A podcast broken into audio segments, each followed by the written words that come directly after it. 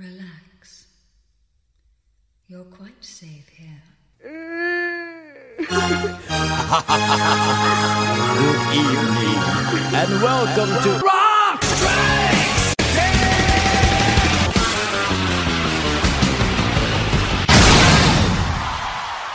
Welcome to Rock Strikes 10, the show guaranteed to always give you 10 songs, no more, no less. My name is Joey.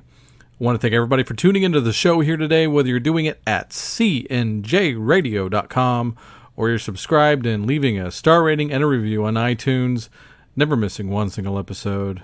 Thank you especially everybody who does that. All right, this is a special episode here of Rock Strikes 10.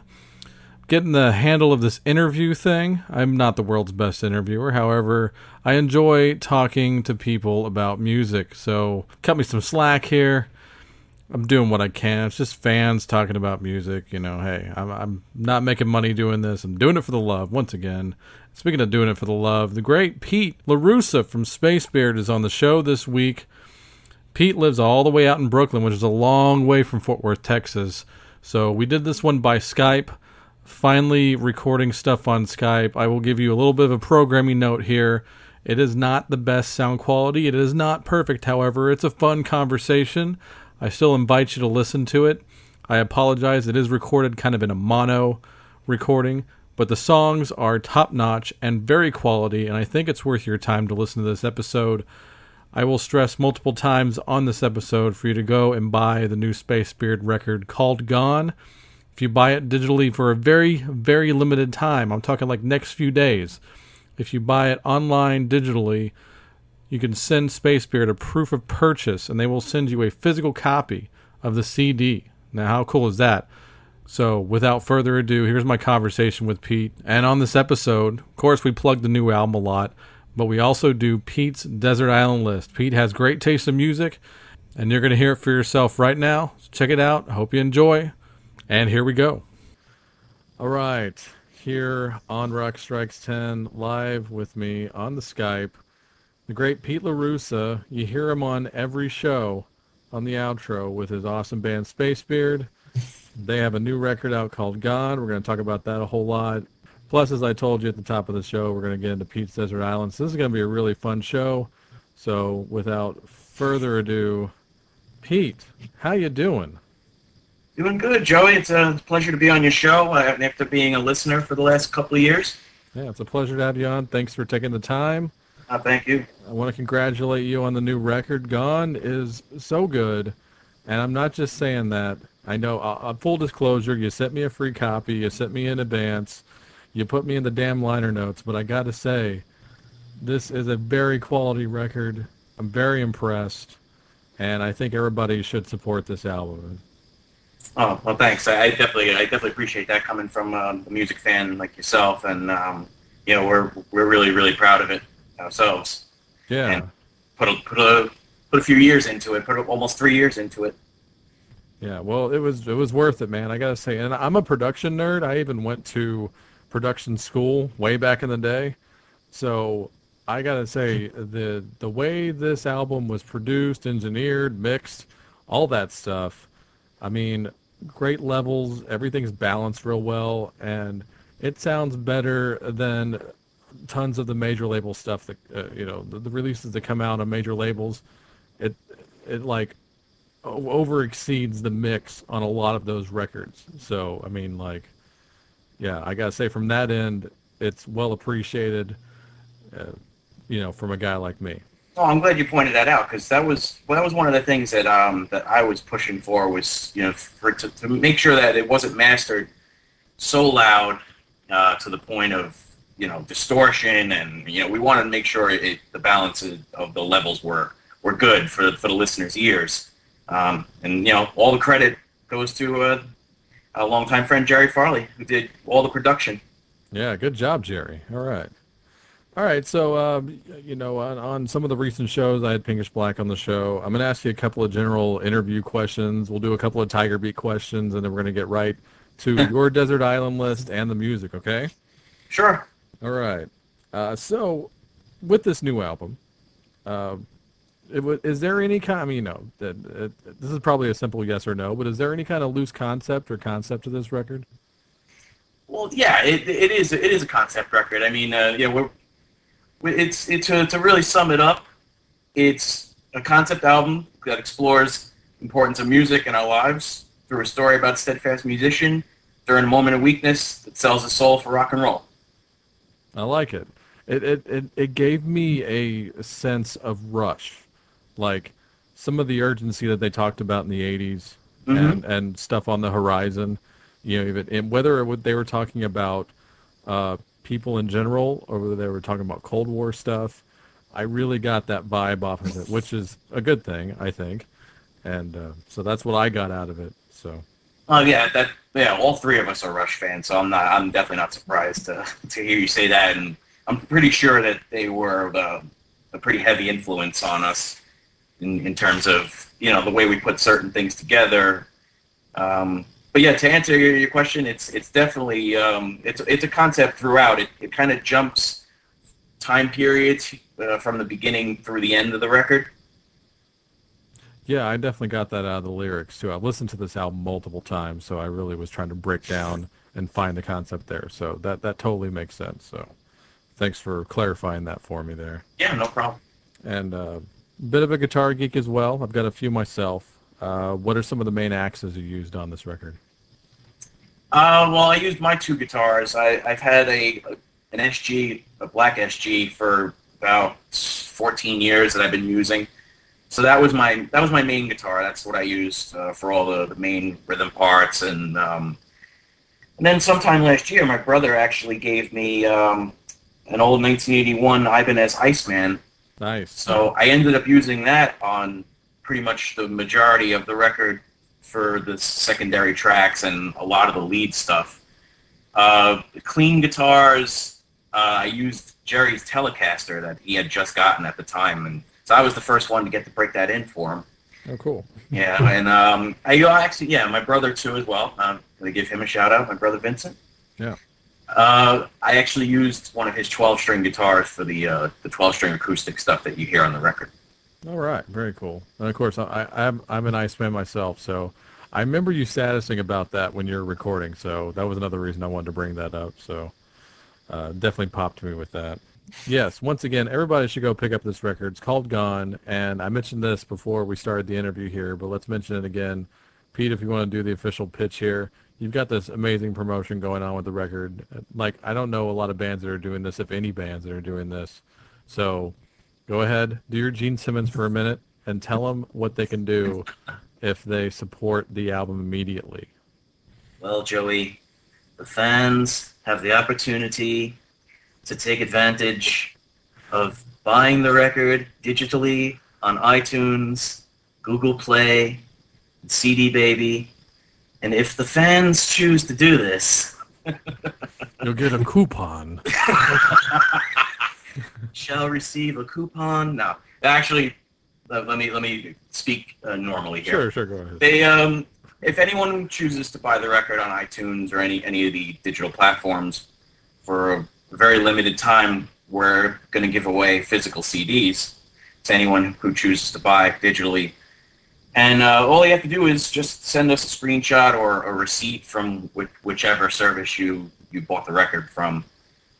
We have our own email account on Gmail. It's at spacebeard@gmail.com. So you send all that information over to us with your mailing address, and we'll send you out a CD as soon as we can. Yes, and it will get there to your house, I know for sure. All correspondence that Pete has done via snail mail has arrived at my house, totally fine, intact, taken care of, and it'll be from the man himself, I'm sure. So good job, U.S. Postal Service. Yes, I'm a fan. I still am. Yeah. And I'm putting this episode out just at the very most a couple of days after we're talking here, so you probably have about another week to do that, if I'm not mistaken. So do not sleep on this promotion.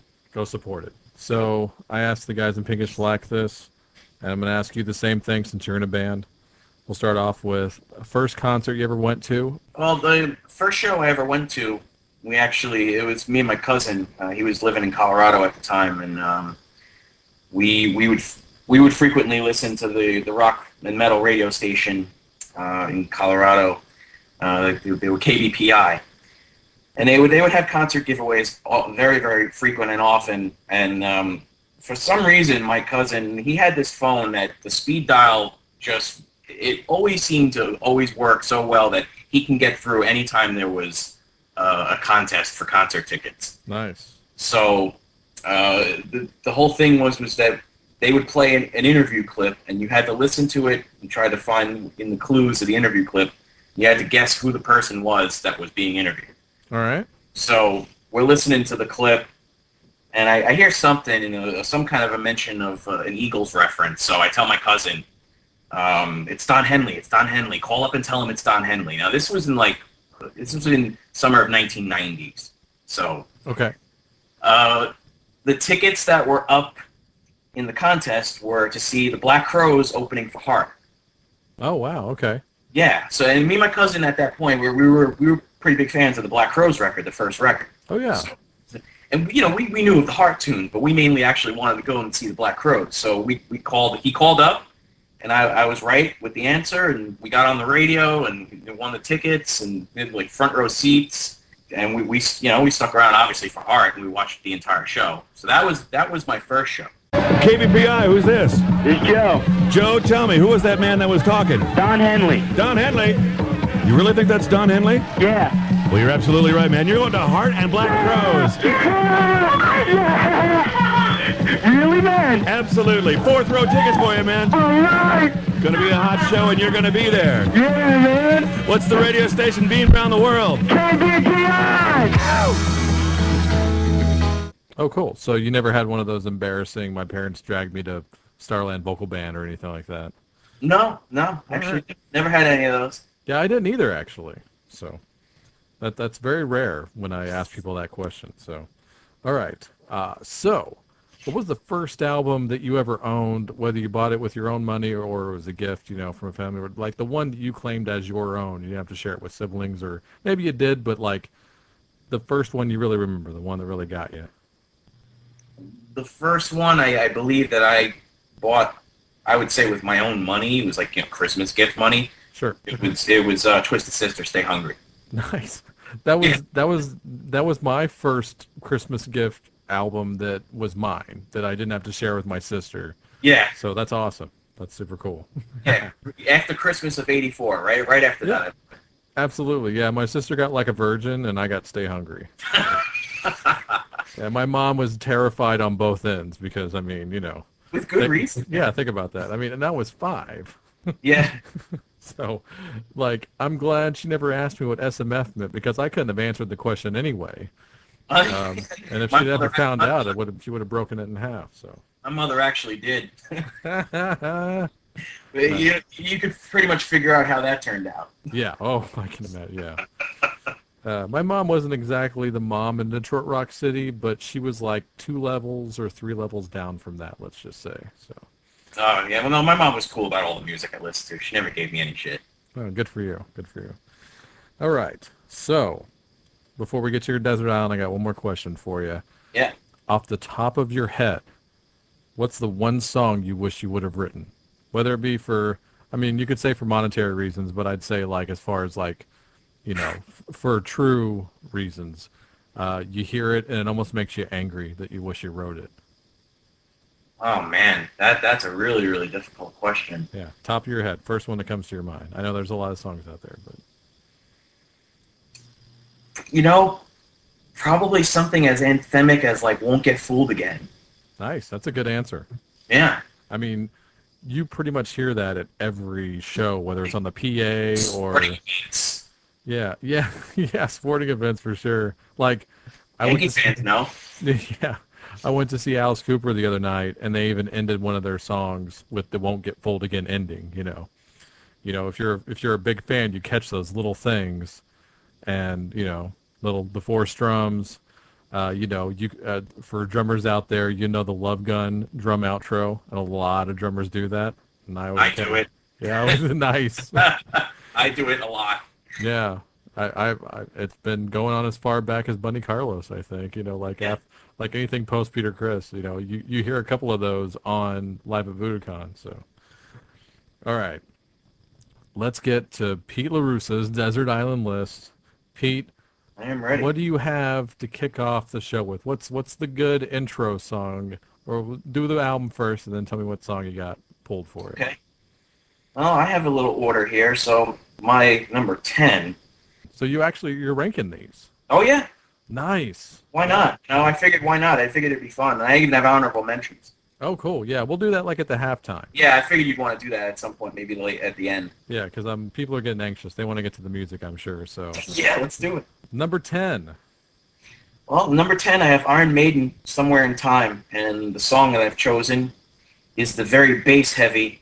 That could be any Maiden song, but sure. in this particular song, it's really heavy. So I'm gonna go with Sea of Madness. Ooh, nice, good pick, man. All right, we'll play this and we'll wax about the album when we return. So there you go, kicking off this week's episode with Pete LaRussa's Desert Island List. This is Sea of Madness by Iron Maiden, Up the Irons.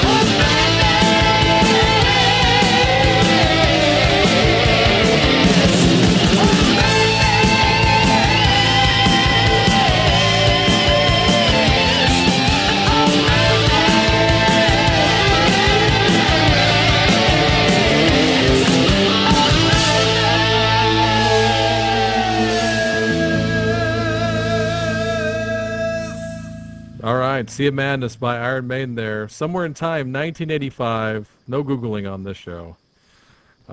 That's a very interesting pick, and I don't think that's a bad pick either, but what is the rationale behind Somewhere in Time? Of all the Maiden records, I'm sure there's some people out there saying that. I'm not a hater of this album, but someone out there is bound to be saying that. So, well, I put a lot of thought into that, you know, because there is that tendency for that album to get kind of trashed by most Maiden purists. Yeah, unfairly, I may add. I gotta kindly correct you. It was released in '86. Oh, you're right. Yeah, I should know that. God damn it, because '85 was Live After Death.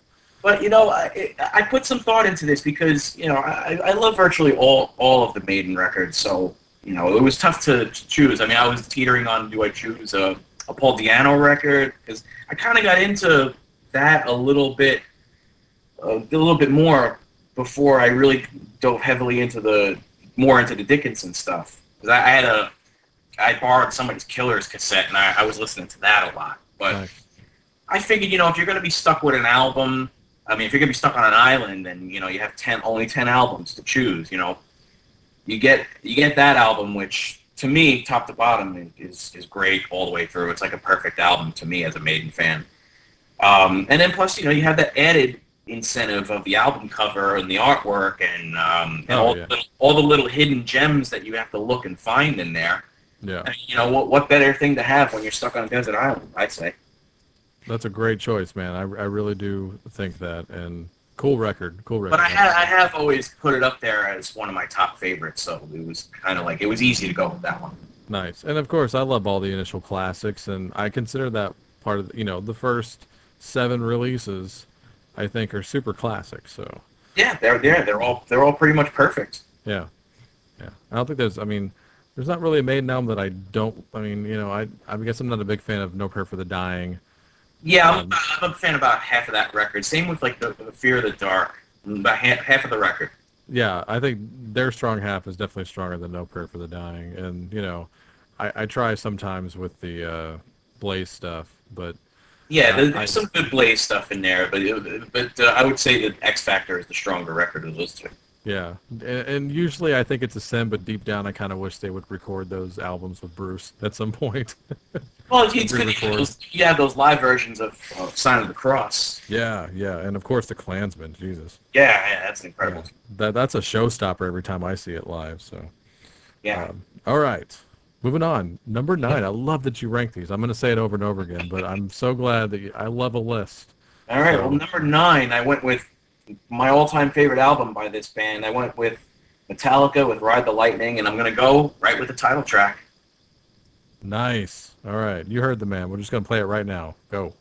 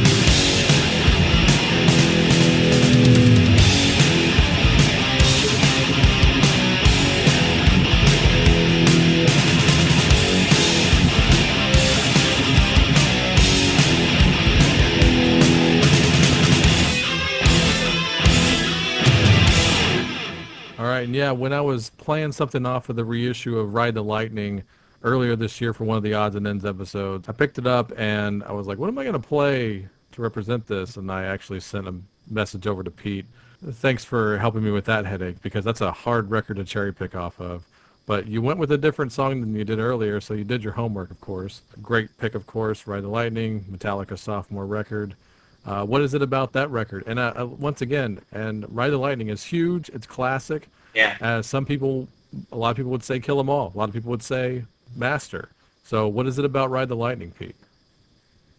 Well, it's really the first one that I really got deeply into as a fan of the band. You know, I had heard, like, at that time, I had seen the video for one a whole bunch of times, but so, you know, somehow I gravitated more to Ride the Lightning once I bought it, and I think I know a lot of fans tend to put up Master of Puppets as their masterpiece, but my argument, and it's a small argument at that, it's just, you know, without Ride the Lightning and what that brought to the table, and them still being in that early period of thrash metal, you know, I think Ride the Lightning is hugely important as an album for them. And yeah, maybe song-wise, it's maybe it doesn't have as many so-called classics as Master Puppets, and I think some fans would question some of the tracks, like maybe Escape. But you know, I don't know. It's just something about that record always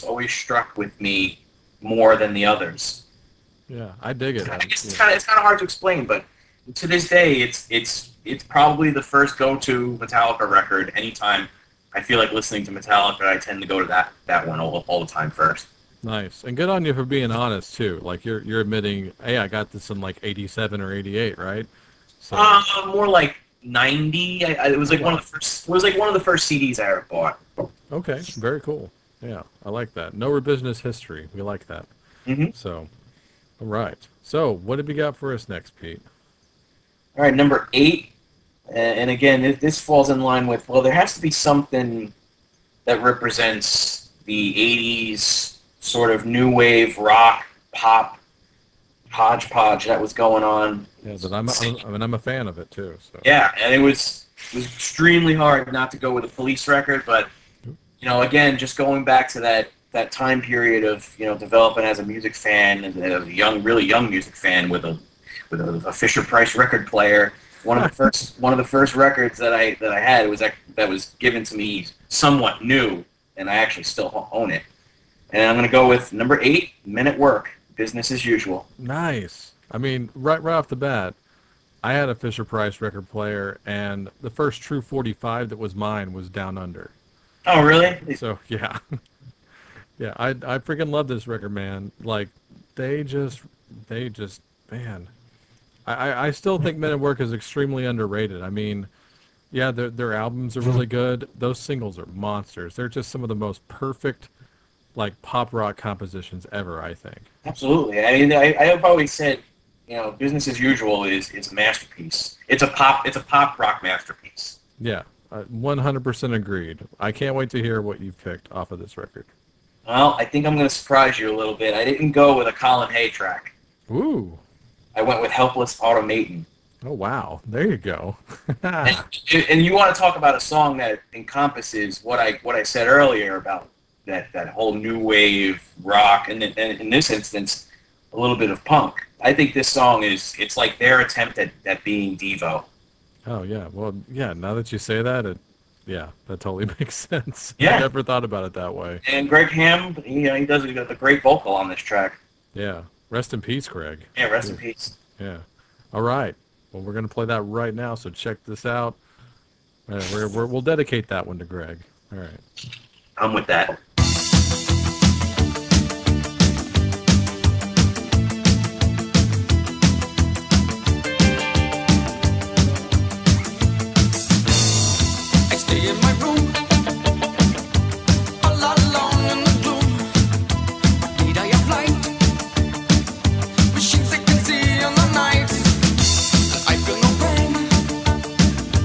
Metal heart and a metal brain, but something is wrong.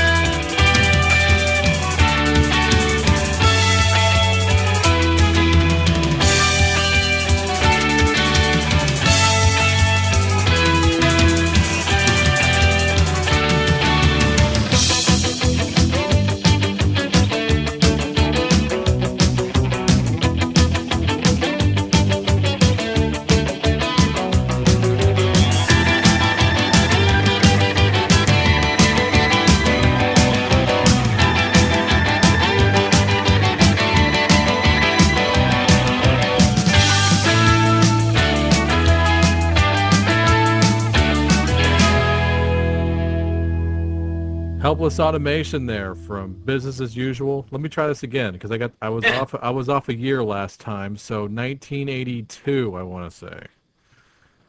That sounds it's about 81, 82. I think it was originally released in 81 in Australia, and then it was released in the United States in 82.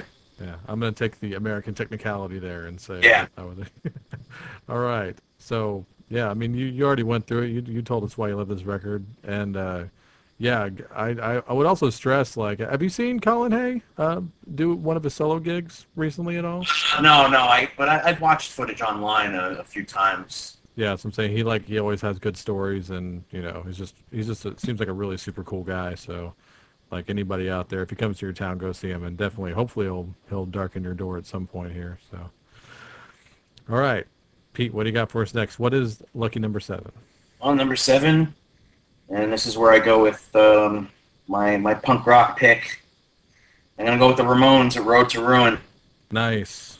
Yeah. And the song I'm picking is something that. Again, it's one of those cases where it's a song that represents not only the early classic punk, but a lot of, you know, what you're continuing to hear today. So I went with I'm Against It.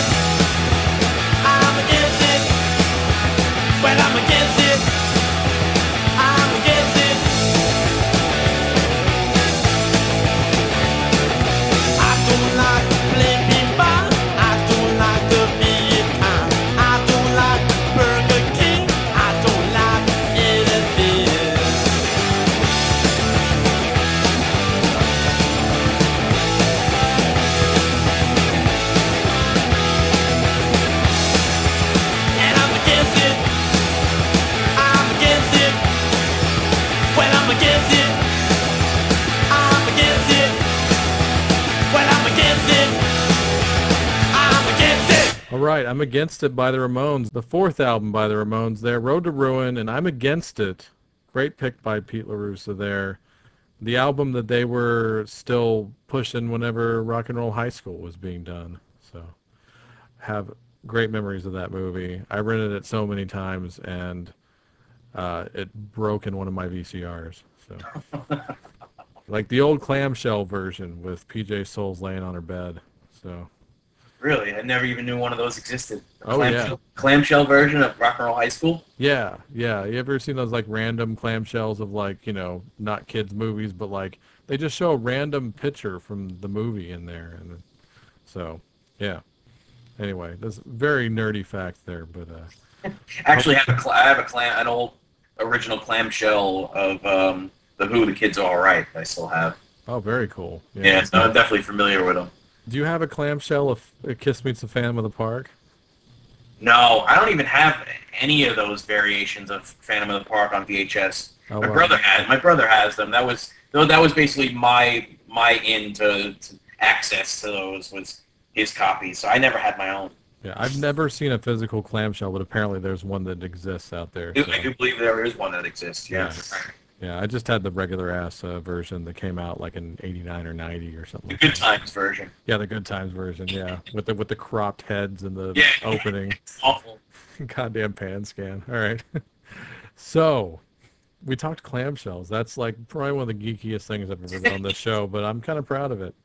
So that hasn't discussed on Rock Strikes 10 yet. Not once, but setting precedents here. Yeah, absolutely. Going with number 6, Pete. Well, we know it's not Number of the Beast. No, it's not. It's not the Number of the Beast. Number 6. I went with the very first album that I got into by this band, and it's Rush, 2112.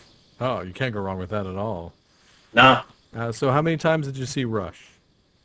I've actually been fortunate to see Rush three or four times. And it's funny enough, I saw them on their 20th anniversary in 94. Then I saw them on their 30th anniversary. And then I just saw them on their 40th. Nice. So it was actually 3 times. I've seen them 3 times. Yeah, that's awesome. And as I've documented here on the show, I just always missed them. There was always something weird going on that kept me from their shows. But I finally got to see them doing R40 last year. I went with Logan. And especially now, knowing what we know, really glad I went now, because then I would have never had a chance to see him. I would say that's probably the second greatest show I've ever been to. That R40 was tremendous. So good, man. So let's see here. What do you got for... And if you pick the first song, I'm going to have to play the edit, which I hate to do. I knew not to go with the whole side A, because obviously it's 20-plus minutes. I went with something that you're probably guaranteed to never hear on any of the classic rock stations that play Rush. So I went with Lessons. Ooh, there you go. Yeah, that acoustic intro, the way it fades in, it's a big favorite of mine. You know, ear candy, if you will. I actually, and not that there's anything wrong with that, I never thought that this song would ever come up on any episode, but I'm glad you picked it, Pete. So here you go. This is Lessons by Rush. Check it out. Especially on the headphones if you got some, because, yeah, that intro will kill you. Yeah, exactly. The headphones make it even better. All right, here we go.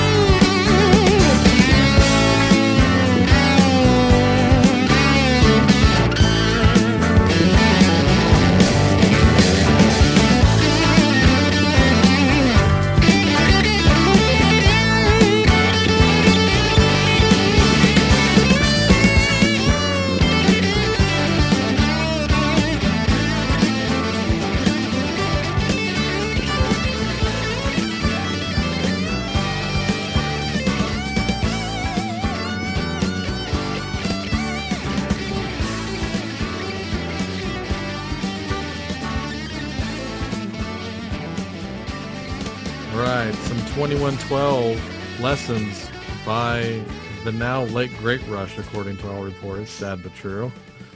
You know, as a band, obviously. But yeah, I mean, they totally went out on top, though. So absolutely. You know, most fan bases don't get that kind of luxury. So that show structure they put together, rewinding back the way they did, was brilliant.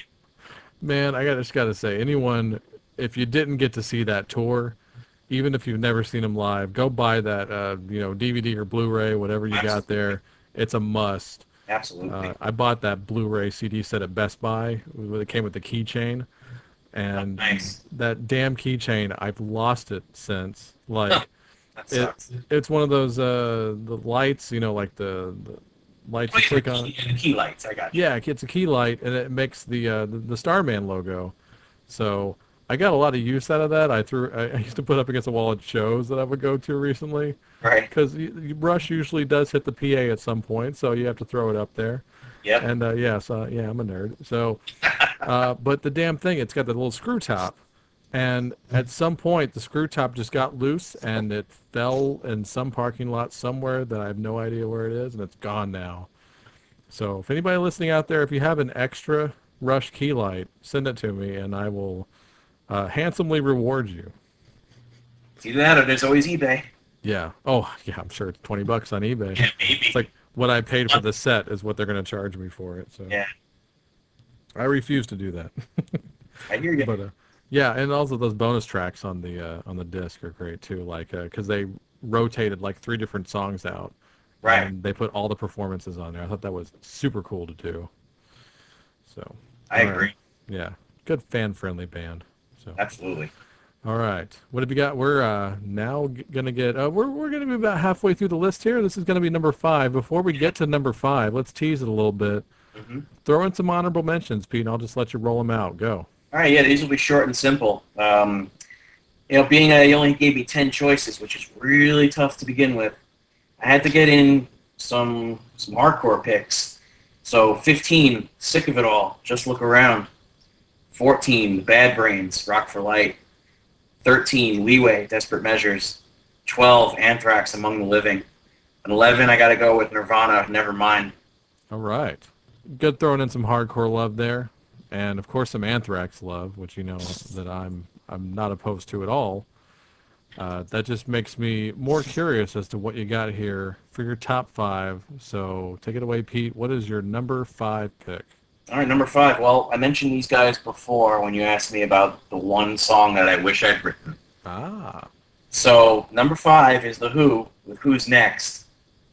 Nice. And the song that I chose is, it might be my favorite song on the record. I mean, I've heard Won't Get Fooled Again. I've heard Bobby O'Reilly. Sure, anthems. Ad nauseum at this point.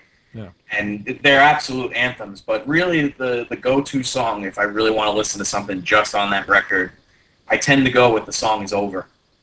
Oh, yeah. Well, that's an epic more than an anthem for sure. So you get Daltrey and Townsend doing vocals, so you get the best of both worlds. Yeah, that's great. Great pick. We're gonna all enjoy that right now. The Song Is Over by The Who from Who's Next, a 5-star. Must own. It is law. So check out this song right now.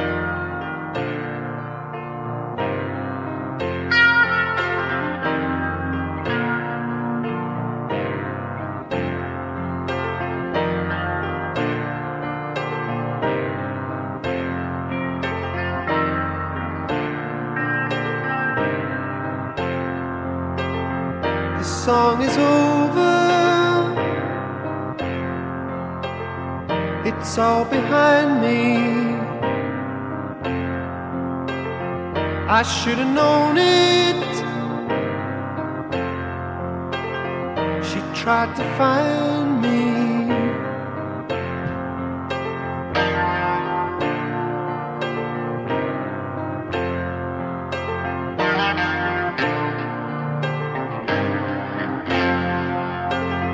Our love is over.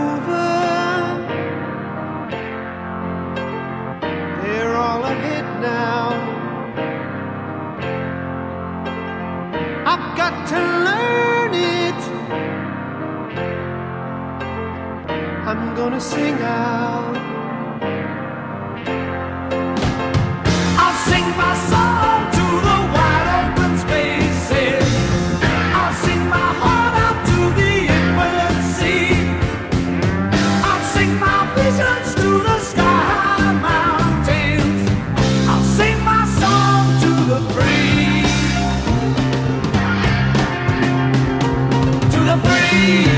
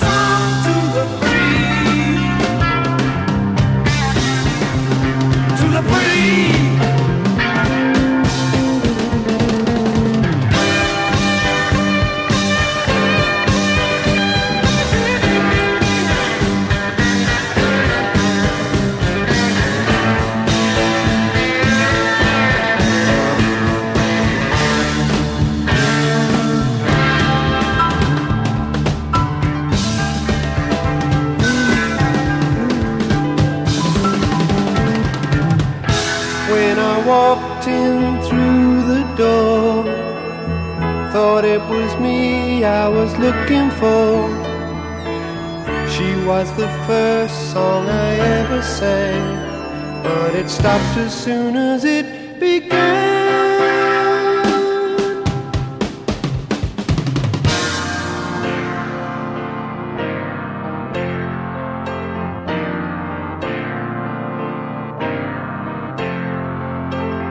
Our love is over.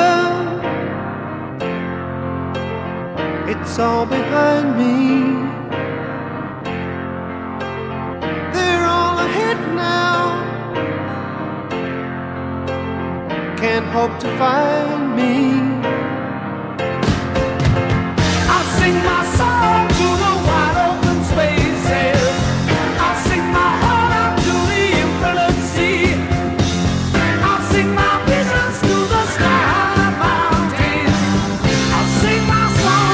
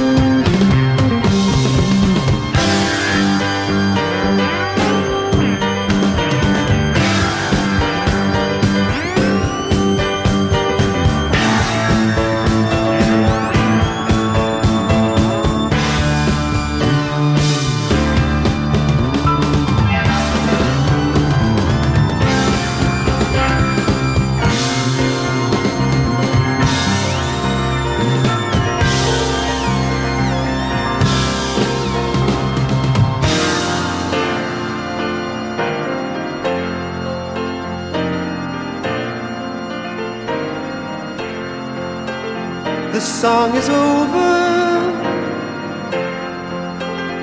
I'm left with only tears. I must remember, even if it takes a million years. The song is over. The song.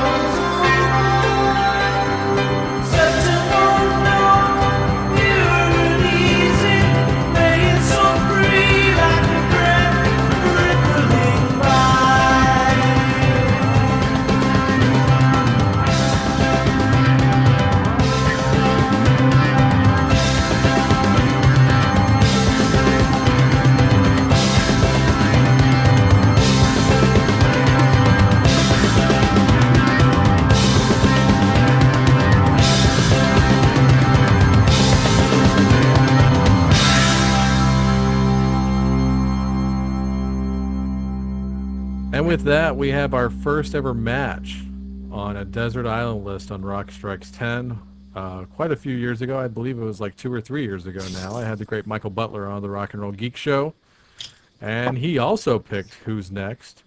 You guys didn't match songs, so I think that's actually kind of cool that you didn't.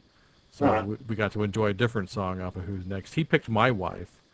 That's a great song. Yeah, great song, of course. Yucks.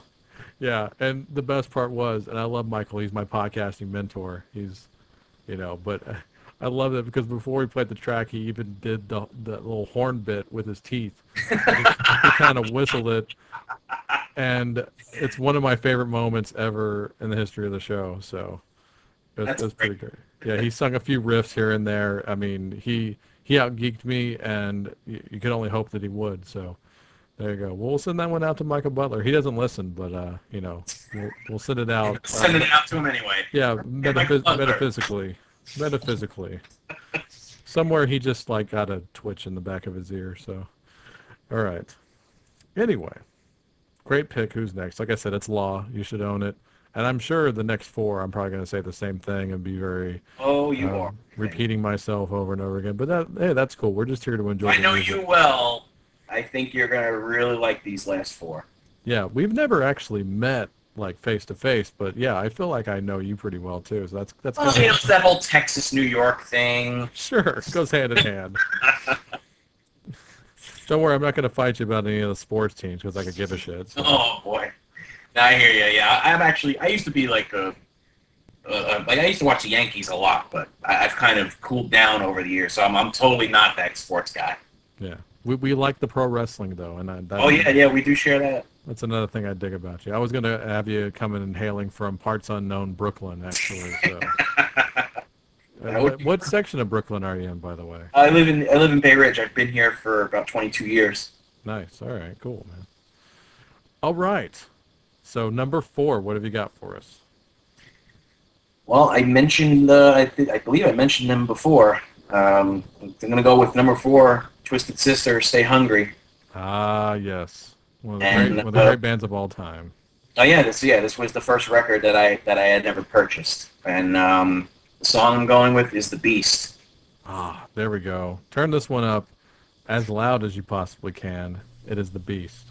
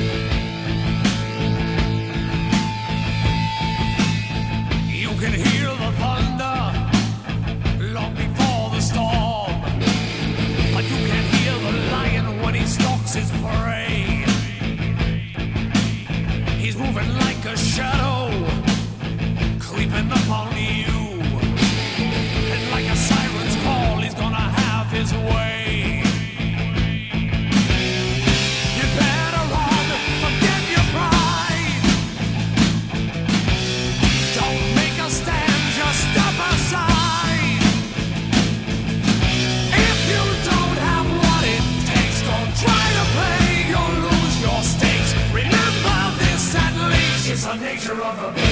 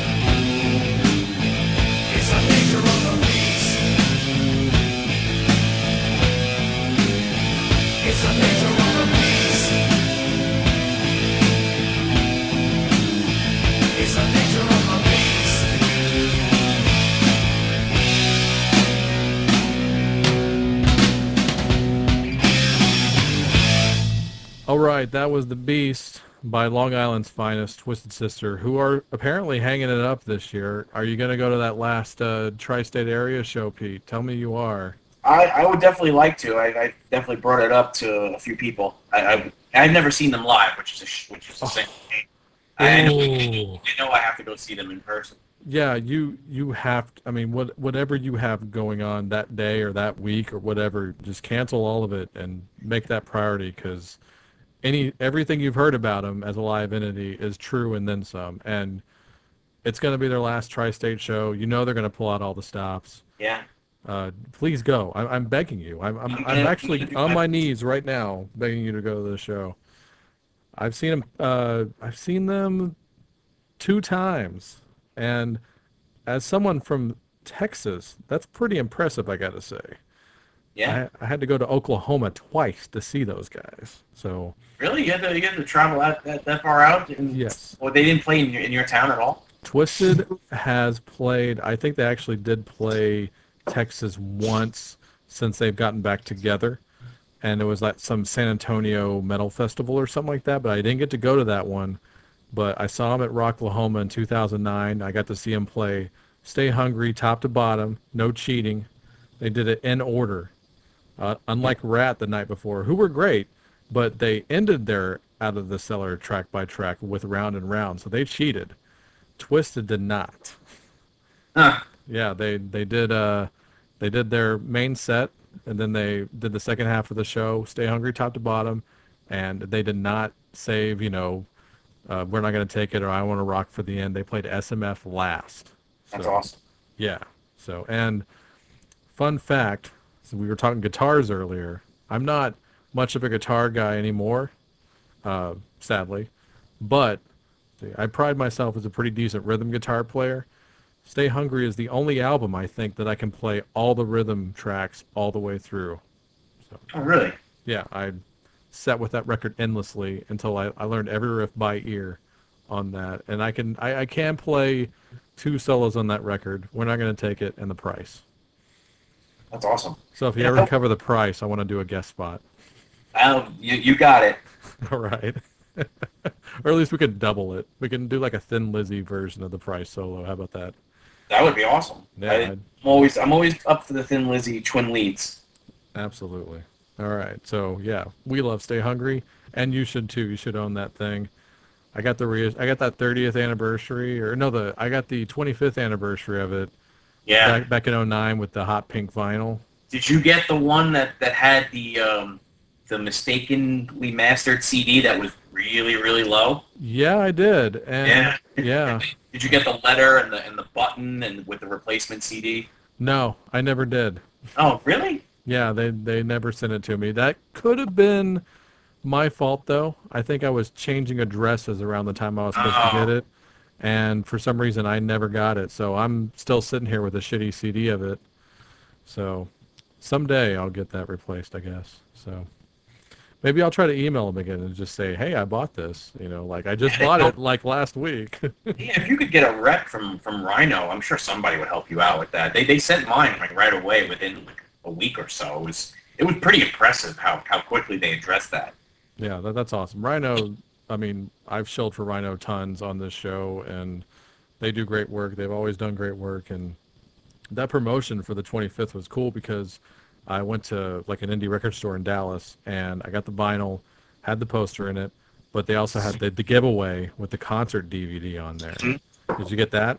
No, I missed out on the one that came with the DVD. I really wanted that, but I've had a VHS copy, so and it's still in relatively good shape. I burned it to a DVD. So that's pretty much my version of it. It's probably about the same quality, to be honest with you. So it's all good. Yeah, probably just about. Yeah. Yeah. All right.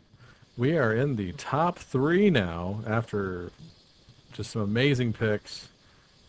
This has been a fun show, Pete. Thanks again for coming on. Oh, thank you for having me. I'm having a great time. Yeah, and once again, go get the new Space Beard record called Gone. You can get it on all those digital formats. What did we say? iTunes, CD Baby, Amazon.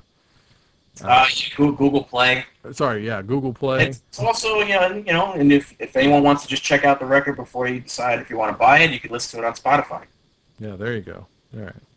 But yeah, make sure you support the guys and take advantage of that awesome promotion. All right. We'll do that again at the end of the show. Yeah. I just wanted to get that one in there. What is your number three pick? The top three of Pete LaRussa's Desert Island list. All right. Well, number three, if number four would be the Twisted Sister record, that was the first metal album that I had ever purchased with my own money. This would be the second one. I don't know if you'd consider it metal, but in that vein, I would definitely think it's close enough. And you'll know a good reason why. Number three is Van Halen, 1984. Ah, yes. And I went with, I'm going to dedicate this to my fellow Beard and Space Beard, Andrea. And I went with Drop Dead Legs. He'll know why.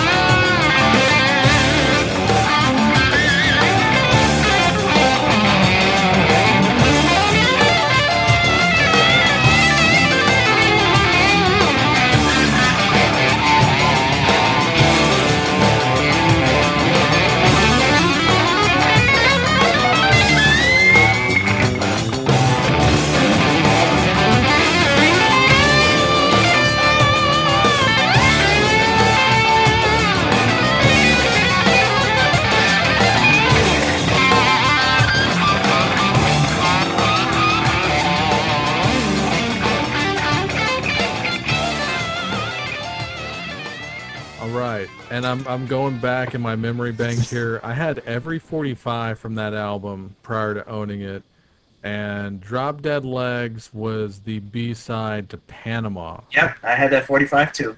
Nice. With the picture sleeve? Yep. Nice, yeah. That was one of the first 45s I think I managed to get my mother to buy for me after much, much, you know, annoying begging. Yeah. I was, I've said this on the show before, but I never asked my mom for, like, Hot Wheels toys or anything like that. I just, she bought me a 45 every week, and that's all I wanted. So well, that's pretty fucking awesome. Yeah, yeah. We had this cool record store in Baton Rouge, Louisiana, and I cannot remember the name of it for the life of me, but they always had great POP up in their store, just covering the whole place. It wasn't a huge place, but they even had a TV in the back playing MTV all the time. Nice. And the first time I ever saw the Iron Maiden album covers and, you know, all that stuff was in that store. And I guess they just had the top 50 or top 40 on 45 at all times. So if it fell off, they stopped carrying it. Right, right. So you had to get it, like, right away. Yeah, we had stores like that here in Brooklyn that they had, like, a top 20. And, you know, that's how I got the Panama 45. And I remember buying my brother the Hot for Teacher 45, and he ended up getting the Jump 45. So we had all of them collectively, me and him together. Nice. And you know there's two Hot for Teacher 45s out there. That I didn't know. But there's a picture sleeve one. That's the one I got from my brother. What's the other one? There's the one with the four fold-out poster. Oh, really? I didn't know that one did exist. Yeah. I've got two of those because I got one when it came out, and it was like just the poster was just like folded to shit. And then I found a mint one a few years ago at a record show. Oh, and, I might have to look for that myself. It's the collection. Yeah, I'll send you a picture of it. It's pretty great. Yeah, but cool. I never got the regular teacher picture sleeve, so just I actually want to get those 45s back, you know, just for posterity. Since I had them at one point, I'm thinking of getting them again. Yeah, and I don't care what anybody says. I've heard the criticisms about Dave Live, especially recently. But dude, I went and saw Van Halen last year, and all is forgiven. They played Drop Dead Legs. Come on. Yeah, I mean, you know, the Live in Tokyo set that got so much flack about his vocals. I'm just like, what? You've been a fan of Van Halen forever. You know what you're getting when you watch David Lee Roth performance. You're not getting perfection. So why are you complaining? Why is anybody complaining? Yeah, have you not seen that US Festival show? Or... yeah, exactly. Like, come on. And that was in '83, right, or '84. Yeah. Like, come on, you know, it's like. Yeah. This has been ever since way back when.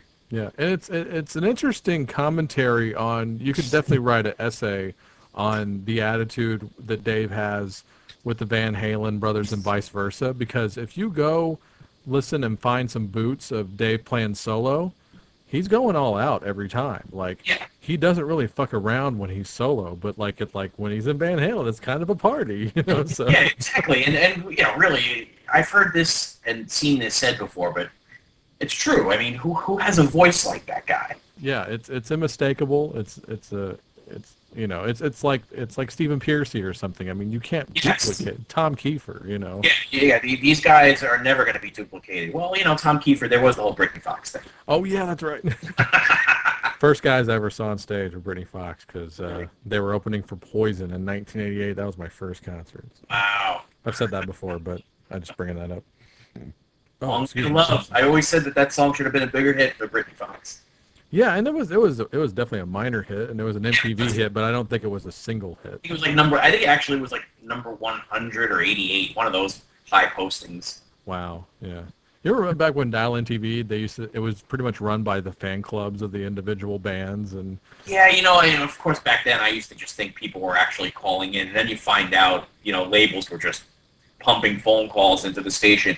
And I think that's how, like, Dangerous Toys and bands like that would get number one spots with Scared and, you know, and, like, rapidly and fast. Yeah, I used to call it positive payola because a lot of the bands were actually, you know, they were pretty decent quality. I just remember, out of nowhere, Driving and Crying, debuting at number one, you know? The only other person besides my cousin that I know of that knows about fucking Driving and Crying.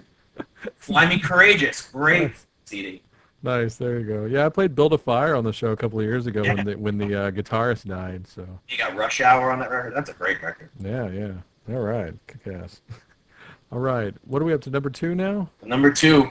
It's by my all-time favorite band, yet I know some people are saying, your all-time favorite band's not your number one record. Well, that'll be explained. It happens. But yeah, exactly. But number two, I'm going with Kiss Alive.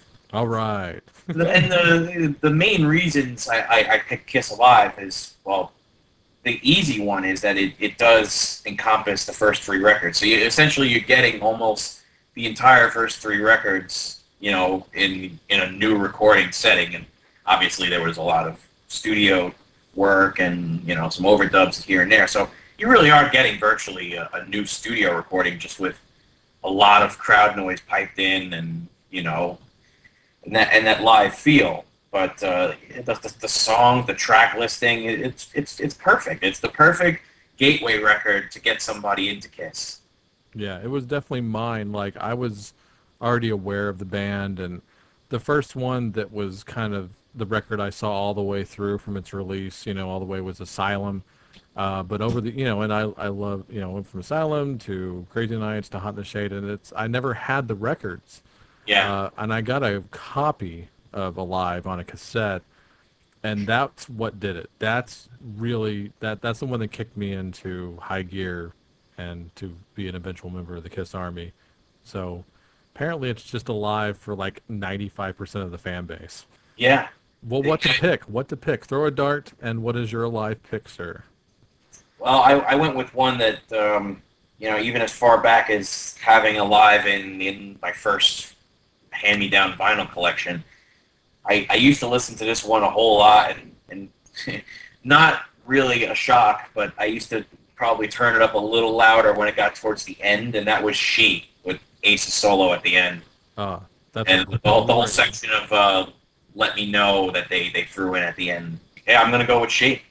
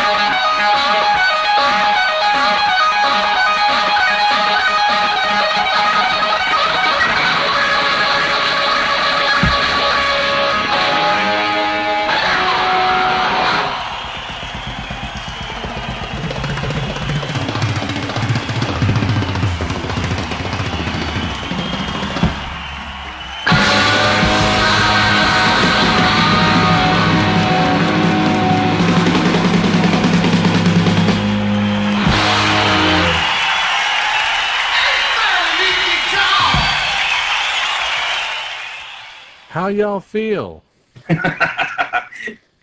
Heard you. Y'all like to drink vodka and orange juice. Could do this all day. Yeah. Just nerdery at its finest. Yes. Notice they didn't keep Pete's mic hot for the between song banner, you know. Where's my shit? I said I needed a pack of cigarettes. Yeah, that's the best. I got that CD. Yeah, the Dynasty rehearsal tape is pretty great. Unbelievable. That when he's busting Peter's balls before they play his song, that is. I don't even want to spoil that. You just have to find it out there. The Dynasty rehearsals, trust us. Kiss fans, or if you're just getting into them, try to find that. It's hilarious. Yeah, it's that's the stuff we live for. That we hope is. We hope there's a lot more of those tapes out there somewhere. All right, so a lot of 5-star records here on the show, of course, with Alive and Stay Hungry and Who's Next. And I've really enjoyed this list, Pete, and I have zero clue as to what could be your number one. I don't know. I have one in mind, but I won't spoil it. If I'm right, I will be honest and tell you. So I'm curious. What is your number one? Number one record I went with is it's always been my number one record ever since, from what I can remember, way back to when my father went and bought it. I was actually with him when he bought his copy. You know, I became pretty obsessed pretty quickly just when he opened it up and I saw all the artwork and the gatefold and the custom labels on the records. And bear in mind, I was like 3 or 4 years old, and yet, you know, I was beginning already to become like a music-obsessed person at a very young age. So I think this was like shortly after 1980 had begun. And the number one record that I chose is the one that will probably forever be my all-time favorite record and would have to absolutely be with me if I were, God forbid, stuck on Desert Island. And it's Pink Floyd, The Wall. Ah, all right. Yeah, my brain was going like, you know, maybe Clash, maybe Sabbath. Yeah, and then bands, again, that were so tough to not choose at all, even in my honorable mentions. But, you know, I kind of went with a feeling of, you know, what did I get into first from that point in my life to where I am now? And sure, yeah. You know, the Clash and stuff like that came a little bit later than, even like later than the Ramones. Like with Anthrax, instead of Anthrax being a little higher, you know, I had to put Metallica more up front because Metallica pretty much was one of the earliest, if not the earliest, of thrash bands that sort of became a trendsetter. So I had to put Anthrax a little behind them. So you know, I went with that kind of frame of mind in terms of putting my list together. Yeah, nothing wrong with that.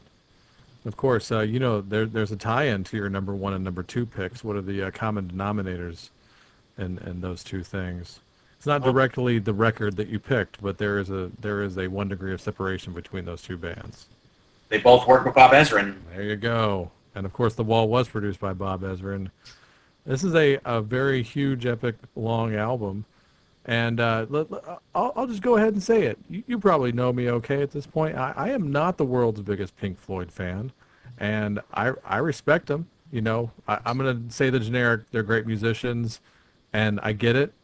I am just not the biggest fan, but I'm really curious to hear what you picked off of this record. Yeah, I wanted to go with something that, yeah, because that record, that's a concept record, so the songs, in a lot of ways, they go right into each other. There's not a lot of breathing room. Yeah. So I wanted to go with a song that has a beginning and it has an end, and there's no going into another track. But I went with Mother. All right. Yeah, I know this song very well. I've heard it performed a lot on the Howard Stern Show as well from different people over the years. So this is cool. Yeah. Closing off the show, this is Mother by Pink Floyd. Mother, do you think they'll drop the bomb?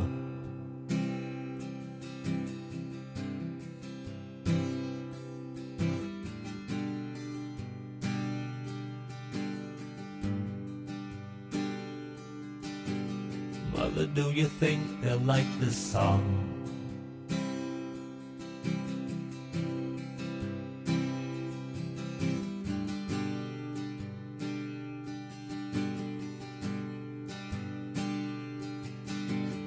Mother, do you think they'll try to break my balls.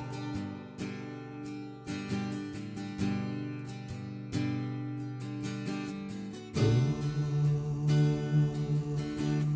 ah, mother should have built the wall.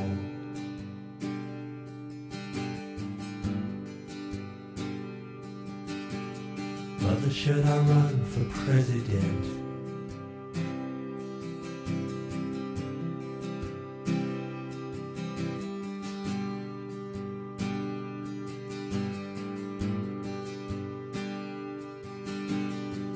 Should I trust the government?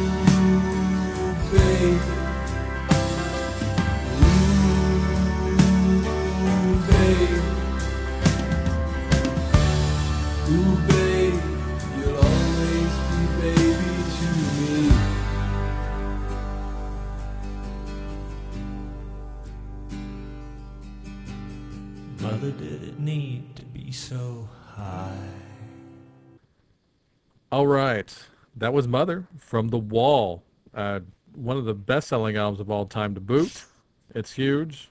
Pretty much everybody owns it. And yeah, that's number one on Pete LaRussa's Desert Island list. I hope you enjoyed that out there. And yeah, I might go listen to that record again. I probably haven't heard that record, honestly, in like 20 years. Really? Yeah, probably since high school, because all my friends had it. It's one of those things, like, all my friends had the records already, and I got a little beaten down by some of the fan base working in record stores over the years. So, yeah, it was just one of those things. That probably has a lot to do with it. And, of course, radio doesn't help. So, yeah, I mean, it's you know, some people tend to label that record as very, you know, depressing, and, you know, all for the right reasons because of all the content. But, you know, if you listen to it purely as a music fan, and especially if you're a fan of Ezra and being the Alice Cooper fanatic that you are, oh yeah, you know, you listen to it from that frame of mind, I think you'll find a newer and better appreciation for it. Yeah, and I have a lot of references to that album that I've, you know, just in concerts I've been to over the years. I've got a lot of cover versions of, you know, songs from that record, you know. Like, I just off the top of my head, I can whip off a few. I saw System of a Down cover Goodbye Blue Sky live. Wow, really? Yeah, yeah. I would love to hear what that sounds like. Yeah, well, they did like a third of it or something, but it led into Toxicity. It was just a brilliant transition. Cool. And, like, you know, I've got a couple of covers of In the Flesh, one by the Scorpions and one by Dream Theater, and... You know, so, and, you know, I know the singles off of that, of course. And so, yeah, I think I'm going to give that a top to bottom listen for the first time in a long time. So you pushed me over into it. Yeah, let me know how you feel about it nowadays. Be interested to hear. All right. So, and when Mark Striegel was on the show, Mark Striegel from Talking Metal, he had Animals on his Desert Island list. So. That's my second favorite Pink Floyd record. I love that record. Yeah, if you guys had flipped that, then we could have done a bunch of KRP jokes right now. So. That's right. That's right. I know what you're referring to. Yeah, I don't take requests.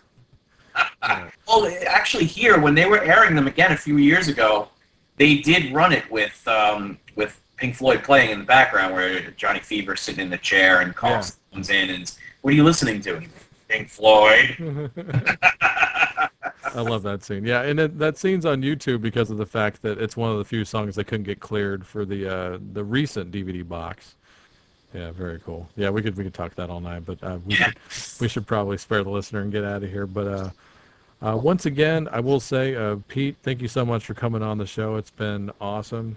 Oh, thanks for having me. It was a pleasure. I had a great time and put my list together. I didn't put a whole lot of thought into it, so I made sure it was pretty spontaneous. No, it's better that way. I hope everybody enjoyed the picks. Yeah, and I did for sure, and that's really all that matters. No, I'm just kidding. Yeah, I'm sure everybody else enjoyed him as well. And once again, go get Space Beard's new record called Gone, iTunes, Google Play, CD Baby. What'd I leave out? Amazon. Did you say Amazon? Amazon, of course, Amazon. And if you show proof of purchase digitally, send it over there to, you know, I guess they can do it via the Space Beard Facebook page as well. Well, it's you can take a screenshot, or if you have an email receipt from iTunes, let's say, just forward everything that you have to spacebeard@gmail.com, and just make sure you forward us your mailing address, and we'll get a CD out to you within a few days for sure. Yeah, and the CD is like really nice. It's the slick on it's really good. I dig that. It's a digipack. Thanks. But it's really quality stuff. I like it. Like, this thing is not going to fall apart. Well, I'll give you this little stat. I think you'll truly appreciate. You know, given we were just talking about Kiss before, the Gone CD. It was actually manufactured and done at the same place that just put out the Kiss Rocks Vegas. Oh, that's killer, man. That's awesome. Yeah, we had a little tie. We had a little hookup there. So the last two records we actually worked with that company. Oh, that's cool. Yeah, stick with them, man. Cause, yeah, we are. Yeah, that's a good piece of work there. And like I said, just the whole presentation and, of course, the music inside, super quality. I'm going to be playing a track from it on a future New Music episode. Also, I do this at the end of every show anyway. Go to facebook.com/spacebeardband for more info. Thank you once again, Pete. We're going to have you back. Maybe we'll do some other kind of list, break it down just a bit more than being just general, huge, epic desert island. Yeah, we'll make that happen. If you want to come on again, you're invited any time. I'd love to, yeah. Just let me know anytime. All right. Thanks again, Pete. Thank you, Joe.